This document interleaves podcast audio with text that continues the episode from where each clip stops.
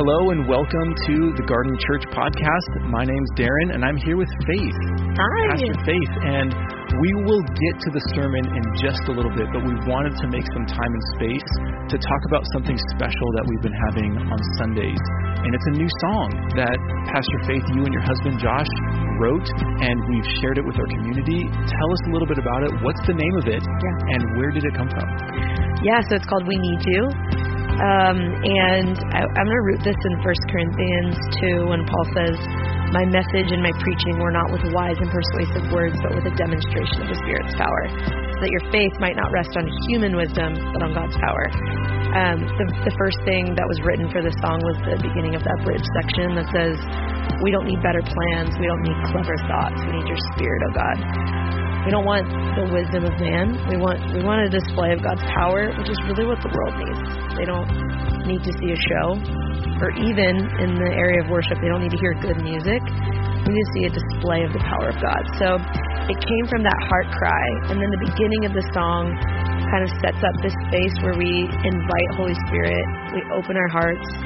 We clear out all the distractions, the things that get in the way, and then just simply cry out for more of Him. And it's this this longing to be a, a space where the Spirit would rest as a community. Yeah, I love that. That's such a the heart and core value of Garden Church. Exactly. Knowing that the Spirit is present, like He's welcome to the party, and we get to celebrate. And I so appreciate the beauty and creativity that you've been cultivating, not only with worship, but just something that we can invite the rest of our community into. And, and it's so cool when, when uh, in the recording of this song, it's the first time that we shared it, and it's like people have been singing it for weeks.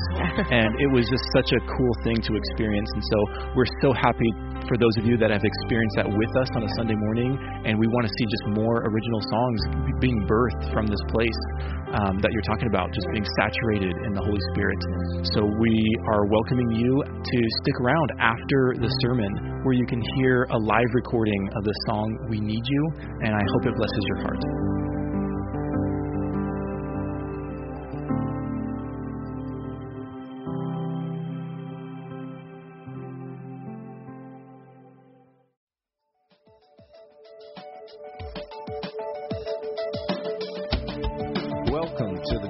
Church Podcast. The following message was previously recorded at the Garden Church in downtown Long Beach, California.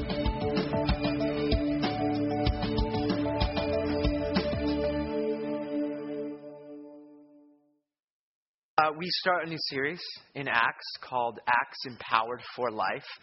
Um, and Luke is the author of Acts. And I wanted to, to maybe um, begin with a illustration, an illustration, a picture of what Luke begins with. Because the book begins with kind of this this odd picture, if you will. And, and we got to know that Luke um, is, is telling the story of Acts. It's kind of the book that doesn't have a beginning and it doesn't really have an end. It's, it's part two of Luke, the gospel, um, where Luke's gospel is about Jesus and his mission, and Acts is about Jesus' mission continued through spirit empowered followers. And so I thought, uh, can actually, let's, let me just get, I'm going to need about 11 volunteers to, to make this illustration, illustration. So can I get some, some hands? Let's just go. Yeah, you come up. You two, you come up. Let's get you two. Yeah, you didn't raise your hand. Come up. You come up. Alyssa, get up here. How many is that? One, two, three, four, five, six, seven, eight. A couple more. Yeah, there we go. Yeah, in the back. Come on. Let's go. Yeah, you. Peter raised his hand for you. Come on. You won't have to do much. Come on.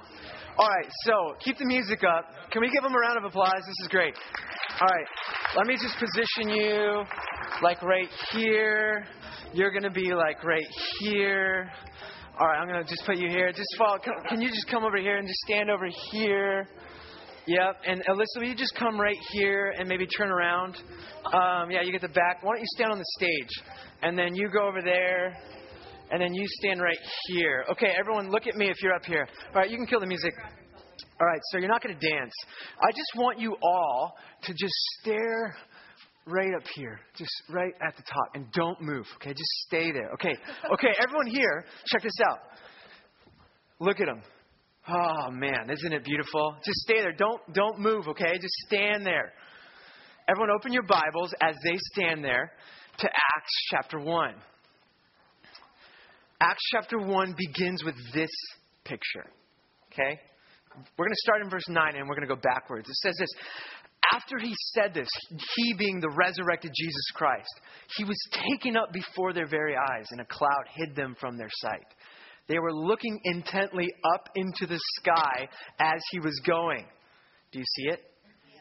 Are you sure? Do you want me to explain the illustration, or do you get it? uh, when. when suddenly two men dressed in white stood beside them. Pete, do you have your white robe? No, okay, he, doesn't have his white robe. Um, we're going to act it out. Men of Galilee, they said, and women, um, why do you stand here looking into the sky?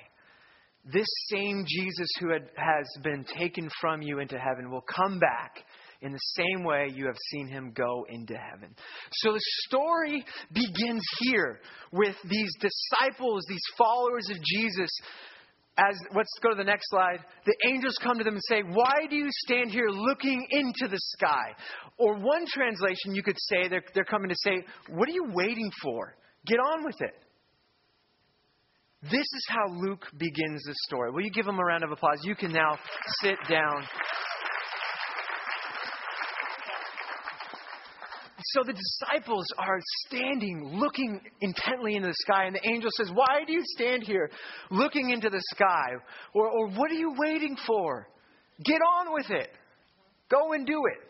So Luke begins a story like this. Okay, here's, here's some overview. Let me just, for all of us catching up to who Luke is. Luke, first of all, go to the next slide. He's the author of Acts. He's a doctor, an historian, uh, a storyteller, and an artist. He was the only Gentile to contribute to the New Testament which is so important because the themes we're going to see in the book of Acts is, this, is the themes that were started in the book of Luke of, of how the Gentiles are included in this marvelous story that's being unfolded through uh, Jesus and the, his followers. He was not an eyewitness to the life of Jesus, he was a companion and an apostle of Paul. Next slide. Um, here's Luke, here's a structure of Acts, okay? There's, there's a more complex structure, but if you want to know how does Acts break down, here's kind of what happens. Chapters 1 through 7 is about this small movement that starts in, in Jerusalem. It's about the church that begins to form in Jerusalem. Chapters 8 through 11, it's where we see um, the, the gospel and the movement of God, the church spread to Judea and Samaria. Now, can I just talk real quick? How many of you were here when I talked about the Good Samaritan? Do the Judeans, the Jewish community, do they like the Samaritans? They hate them. So it spreads to uh, these two kind of anti communities, if you will. And then um, from 12 to 28, we see that it's kind of about Paul and the Gentiles. The gospel spreads to Asia, it spreads to uh, Europe, and eventually to the ends of the earth. We see it go all the way to Rome and beyond that. So we're going to pick up on the story. But that's kind of the structure of the book as it begins in the small, it starts in Jerusalem, now it's here. Or it started at the bottom, now we're here. No, no, no Drake fans. No Drake fans? Really? Okay, that's fine. I'll, that's for me then. I'll do some stuff for me too. If you're new, I'll, I'll do some stuff for myself. I might drop some more songs later. We had happy. All right, next one. Um, okay, here's the overview. Let's read this. It says, When the resurrected Jesus is turned loose into the world, anything is possible. That's good news. That's what this book is about. The possibilities of God in your own life and the world around us. At his ascension, Jesus commissions his disciples to be his witnesses to the ends of the earth. Um, Abby, can we go to the next one? It says the book of Acts is a story of what happens when ordinary followers of Jesus are filled with the Holy Spirit and released into the world to continue Jesus' mission. The story continues today, and every follower of Jesus is, is invited to continue the work and to live a life empowered for mission um, which we're going to talk about over the next several weeks.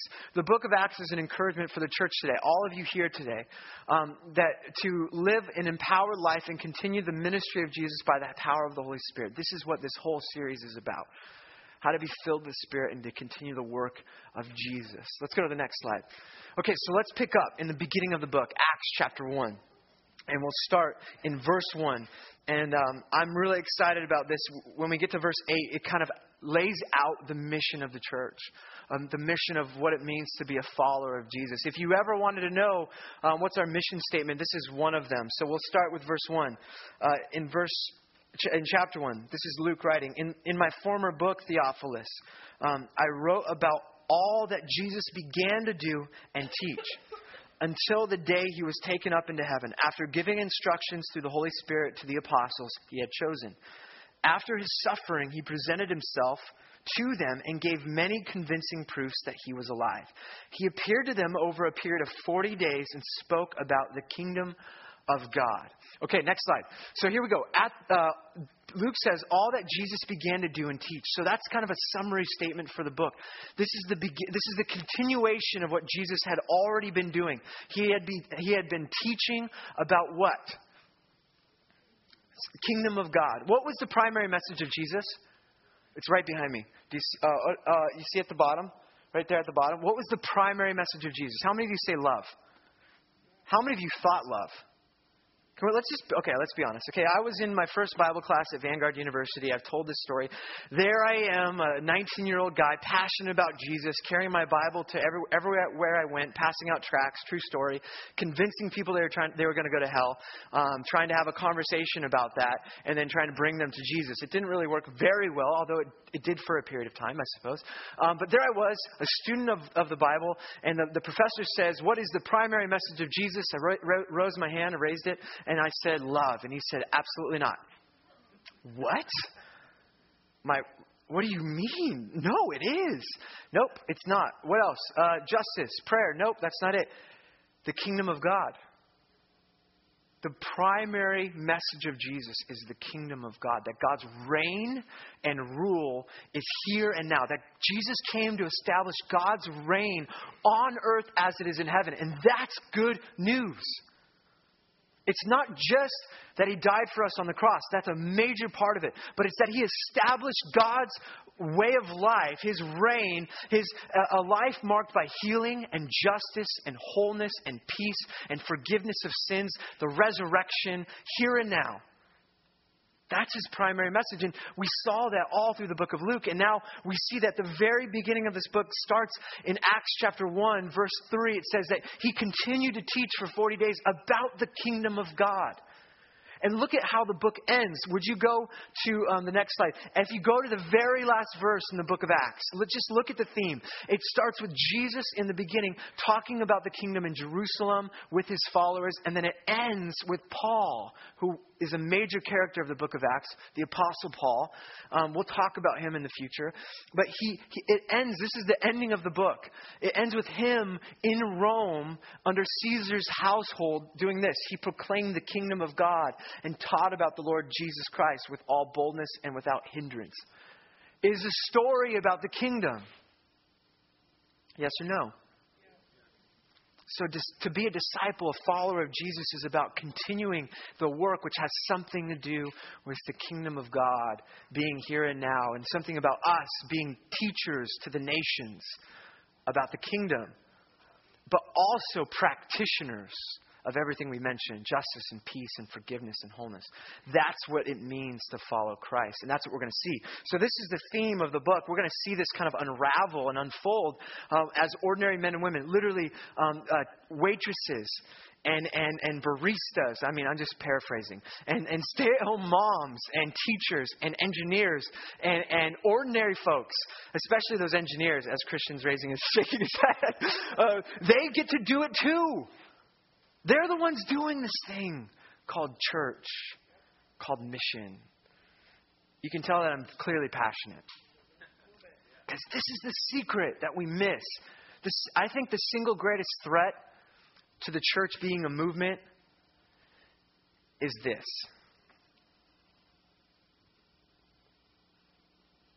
Or to paraphrase in our context, just, just sitting in seats. Maybe the angel would say to us, Why are you just sitting there? Get to it.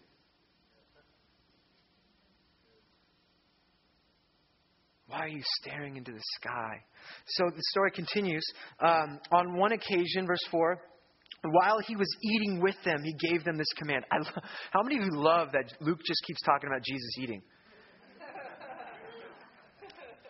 Seriously, like I, I, that's become a theme in my life now, and I'm just saying, babe, I'm being obedient to Jesus. WWJD, you know what I'm saying? Like, just get some more, get a burrito, and I, I haven't said that to my wife. That was a lie. Um, Although I might start doing that. Uh, do not leave Jerusalem, but wait for the gift my Father promised, which you have heard me speak about. For John baptized with water, but in a few days you will be baptized with the Holy Spirit. Baptized. You will be immersed, submerged. You will be like a piece of fabric that's dipped into dye, and its very nature is transformed by the Spirit of God. That's what's going to happen to you. And then they're like, okay. And you know what their next question is? I love it. Uh, then they gathered around him and said, Lord, are you at this time going to restore the kingdom to Israel? Do you remember the problem they had, the disciples had in the Gospel of Luke? They just kept missing the point. Jesus is talking about God's presence giving them power and indwelling in them and transforming their very existence. And they're concerned about God establishing a literal kingdom and conquering Rome, and they still don't get it yet. Guys, he's like, Jesus, are you gonna are you gonna make us like, I don't know, like generals for the army so we can defeat our worst enemies called Rome? Are you going to have a tangible kingdom like David? Eh, they're just expecting Jesus to do exactly what they hoped he would do, which that was a military victory over Rome. And, and he's like, no, no, no, no, no. I love this next line. For all of you that are really concerned about revelation and end times, look at Jesus' response to you. It's not for you to know the times or dates the Father has set by his own authority. Hey, don't worry about it. Hey, you guys, guess what? The story is going somewhere. Guess where it's going? A renewed heaven and earth, a new heaven and new earth. Jesus is coming back. Yes, he is. Now don't worry about it. Get to work. That's what, that's what, so the very next line is what we're going to spend most of our morning on. But you will receive power when the Holy Spirit comes on you, and you will be my witnesses in Jerusalem, in all Judea and Samaria, and to the ends of the earth. So Jesus now gives us a a, a command. I'm going to preach down here because I want to walk around more. Um, a command to be his. To uh, first of all, he says you're going to receive power when the Holy Spirit comes on you. You will receive power. How many of you think about receiving power? First of all, how many of you think when you think of power, you think about taking, or grasping, or seizing, going after? You don't think about it in a posture of receiving power. Now, power, by definition, is the capacity or ability to direct or influence the behavior of others or the course of events. It's the ability to do something. God's going to give us the ability to do something. God's going to give us the capacity, the resource to, to influence outcomes, to influence social spheres, to influence family dynamics, to change systems, to transform, to transform domains of society. He's going to give us that ability. Are you with me? He's going to, he's, it's, going to, it's going to be given to us. It's not something we have to grasp after. He's going to give us the capacity to live without fear. He wants to give us capacity to live in right relationship with our moms. For some of us, we hear about Mother's Day, and it's just a, a solid reminder of how dysfunctional our family is, how pain, how much pain family, that word family has caused. So I was watching that video in the back because I was doing the lights. Did you see the it went off? That was me. You're welcome. Thank you. Appreciate that. Yep, all, all week. I did study theater, so I had to take some stage and, um, you know, set design, all sorts of stuff. It's been fun. Anyways, going back. I was watching that video, my heart broke. Are you kidding me? 19,000 orphans in our, in our county it's, it's, it's, it's powerful. God wants to give us the capacity to change those numbers, to change those statistics. Not just the systemic part of it, but to welcome people into our own families. That's, that's going to be given to us by the Spirit of God. Now, here's a couple of definitions. I want you to understand the Spirit. Next week, I'm talking about Acts chapter 2, Pentecost. And it's going to be awesome. It's going to be about the Holy Spirit and what, what happened when the church is filled with the Spirit. But go to the next slide for me. So, the Holy Spirit, the Greek word is pneuma, the Hebrew word is ruach, and um, it, it's the, the same word for wind, breath, and spirit. So, I just want to think about this because God's going to give us what Jesus is saying, He's going to give us power when the Holy Spirit comes upon us or comes on us. Now, the Holy Spirit, if you go to Genesis chapter 1, this is kind of the first reference to the Spirit. And it, it, begins in Genesis 1, and it says, In the beginning, God created the heavens and the earth. Now the earth was formless and empty. Darkness was over the surface of the deep, and the Spirit of God was hovering over the waters. The Spirit of God was hovering over the waters. The wind, the breath, the Spirit. Uh, it, the, the Hebrew understanding is this life giving energy, power of God, the person of God. It's, a, it's part of who God is. It's His divine activity that creates all of the world and cosmos in it. Are you with me? Genesis 1. Genesis 2, it's, there's this part of the story. Then God, the Lord God formed a man from the dust of the ground and breathed, that's the word ruach, into his nostrils the breath of life, same word, and the man became a living being. So it is the Spirit of God that gives us a soul. So we as human, humans are created out of dust from the earth and spirit from God. So there is this essence that God, His Spirit, creates life. Are you with me?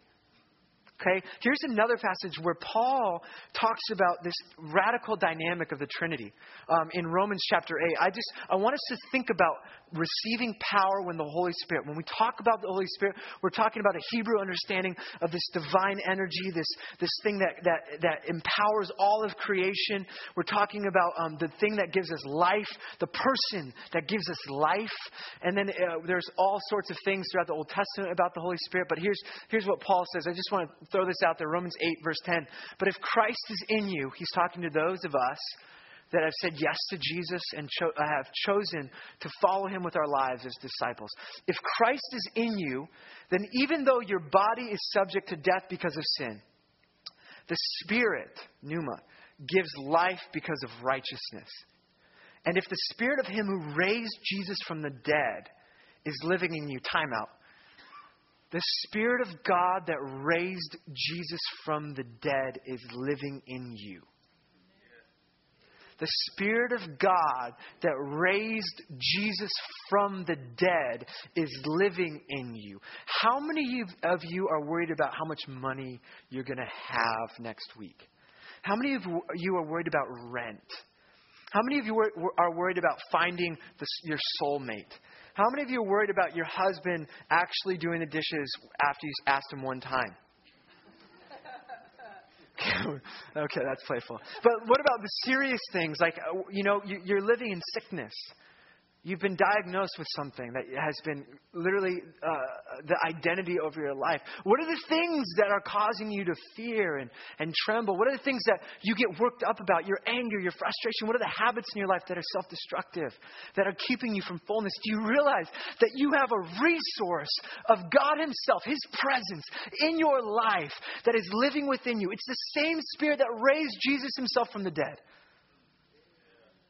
Whoo! He who raised Christ from the dead will also give life to your mortal bodies because of his spirit who lives in you.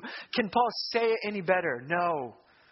So, as we look at this, we recognize that um, we are going to receive power from God Himself, His Spirit, through His Spirit, to do what?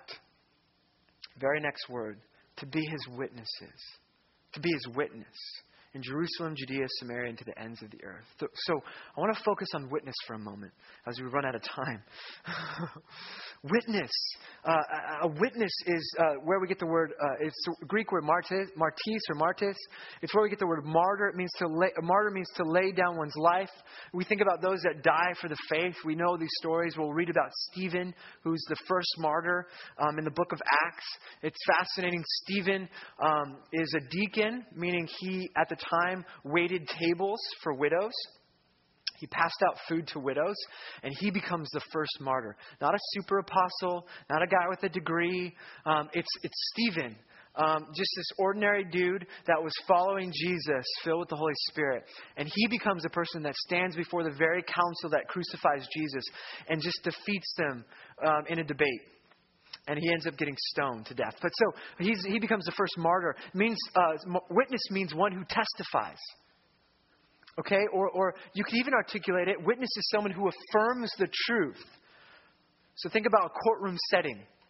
You know, the, the um, defense attorney calls in the witness, the key witness, and he says, Yes, I saw him, you know, uh, res- eating a meal on the road to Emmaus, or whatever the courtroom is setting is. I think of law and order. I was trying to be about Jesus. So, um, and, and the defense attorney says, Oh, could the court take note that it was, uh, he pointed to the resurrected Jesus Christ, or whatever it was.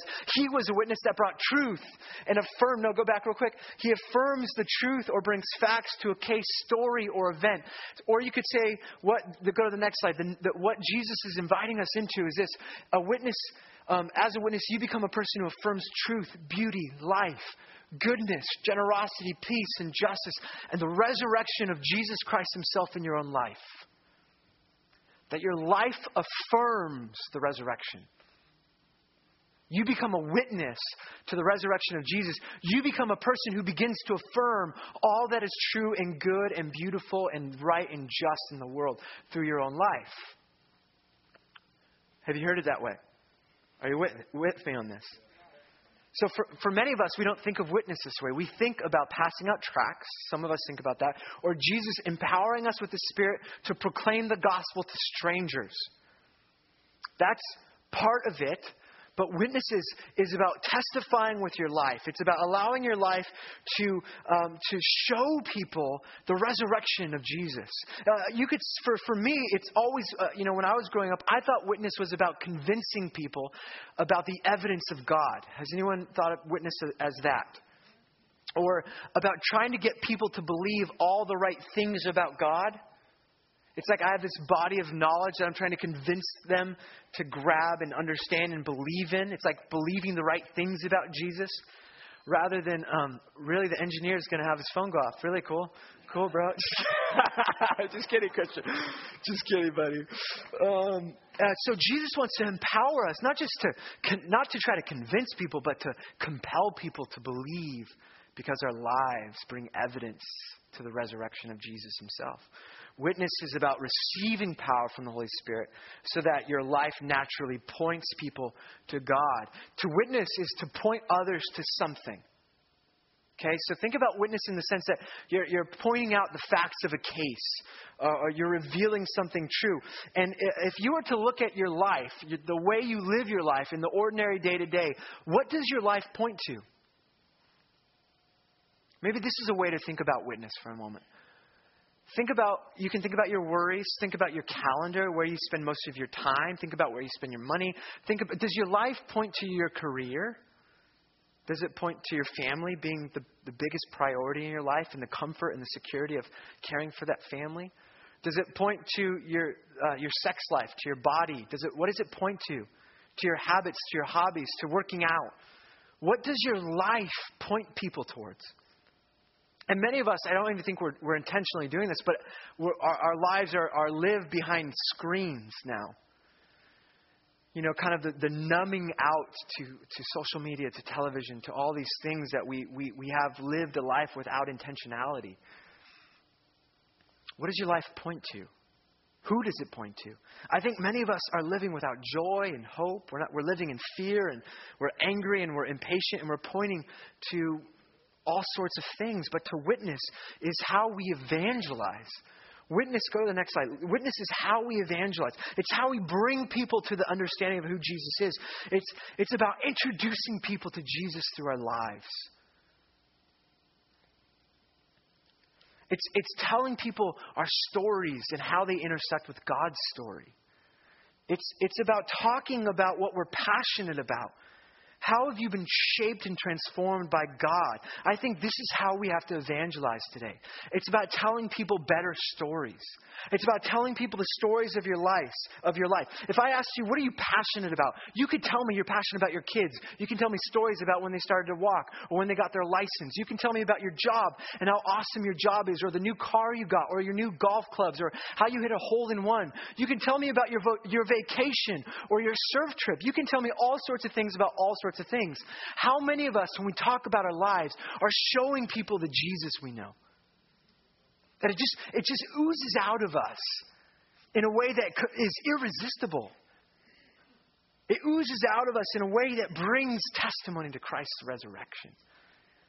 To witness is to talk about what you love. It's to celebrate and point people to Jesus. That's how it, come, it becomes grace and beauty and love and redemption and renewal.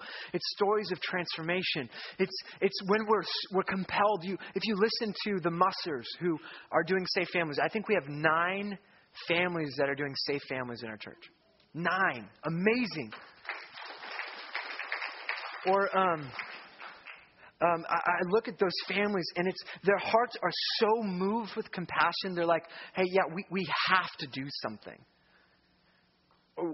They're, they're, they're, fam- they're recognizing the hurt of someone else, that they, they don't just talk about it, they don't just pray. They look at the situation and say, no, that, that kid has to live with us.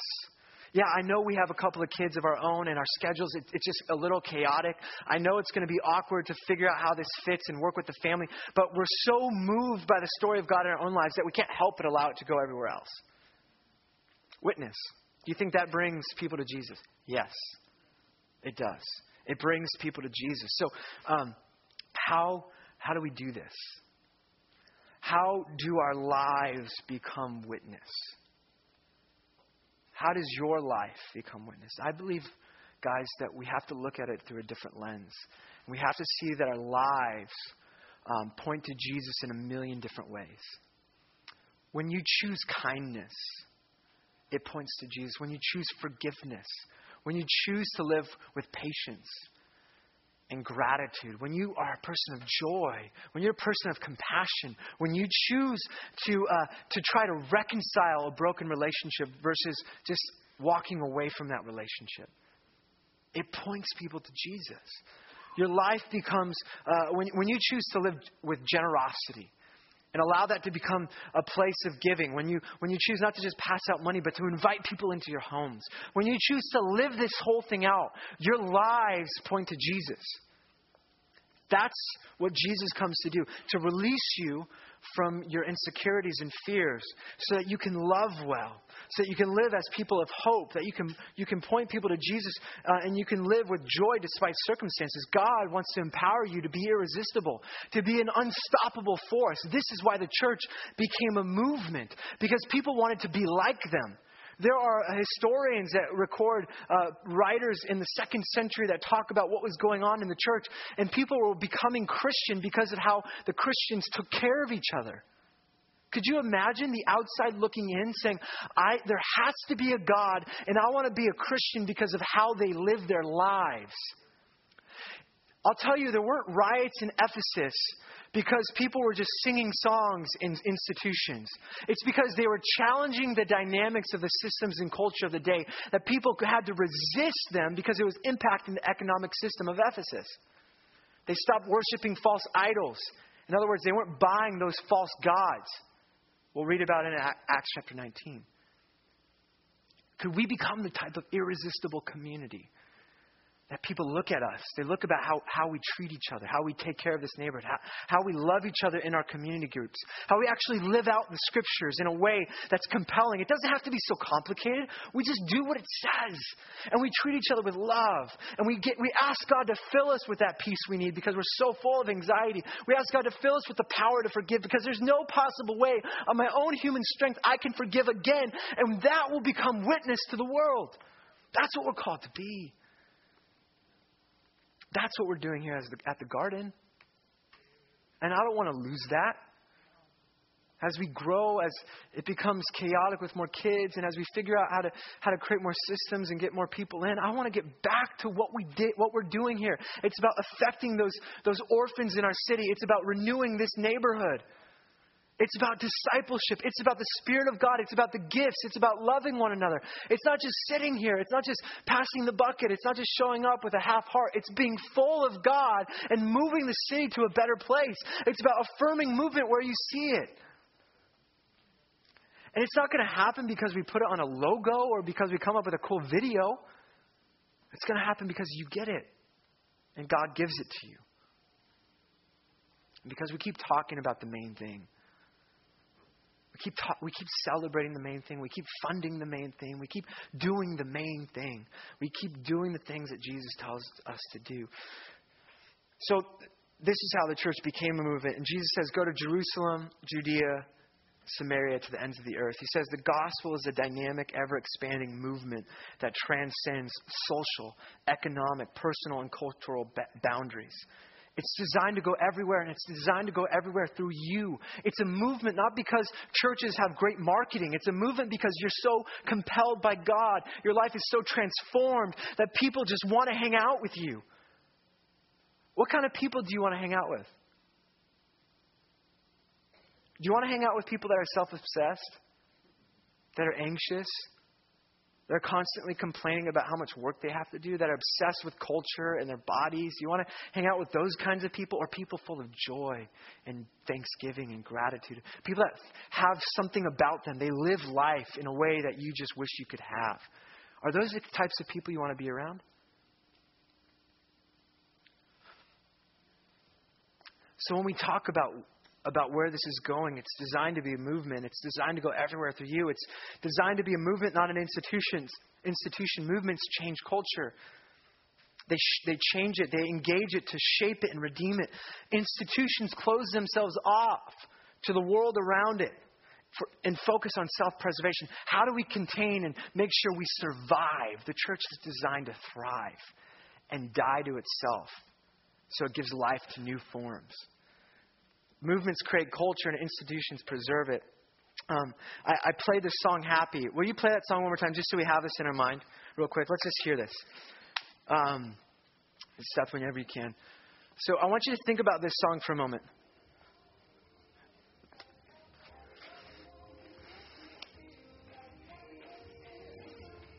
Okay, how many of you keep going? Keep on.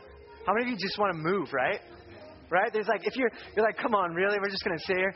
Like it just like if we're honest, if we're just like, all right, come on, we're just gonna we're just gonna break it down. Okay, you can stop it. Do you know this was put out on November 21st, 2013, and it's been less than six months. And it is in 140 different countries, 1,600 videos. This went viral, so they say. It went viral around the world because something about this song spoke to the hearts of people in all over the world. They have videos of Afghanistan, they have people in, in the continent of Africa, and all over Asia, people in all over the United States, kids, old people, it doesn't matter. They were singing this song. Something about about this song made people dance and make a movie. It was a movement. It, was, it just spread. There's something true about the song, whether you agree with its message or not. I'm not here to talk about prosperity or God wants to just make you happy. But when Pharrell was interviewed, why do you think so many people uh, uh, responded to it? He said, there's a lot, and I'm going to paraphrase, there's a lot of messed up travesty in the world. Sometimes you just need a Hallmark card. Sometimes you just need to shake your booty.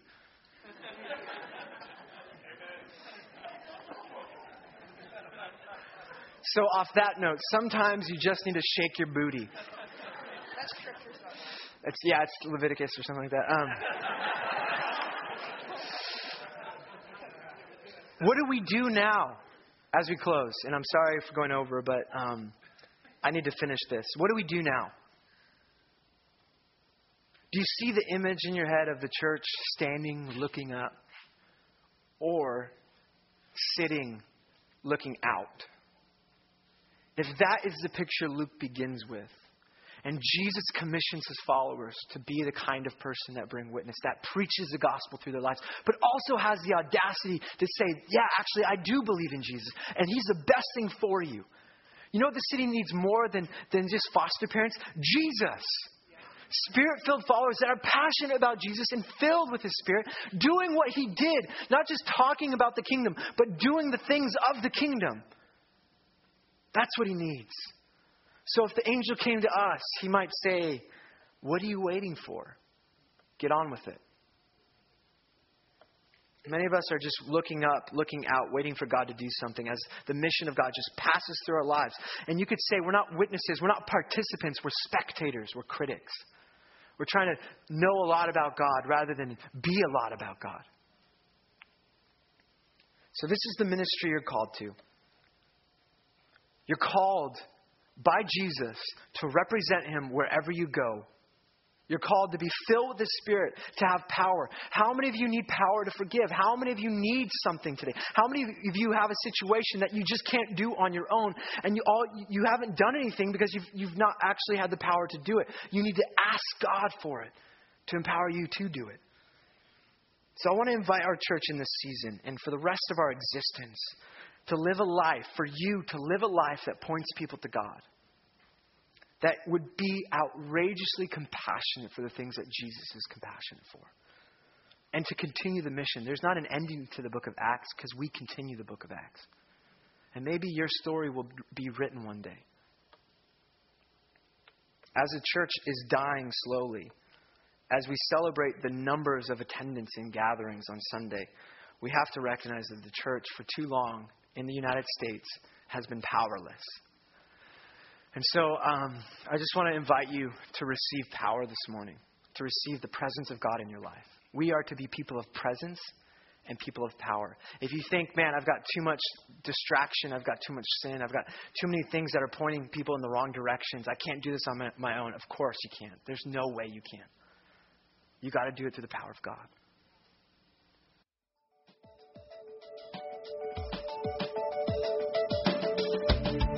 Thank you for listening to the Garden Church podcast. For more information about the Garden Church, visit thegardenlb.org.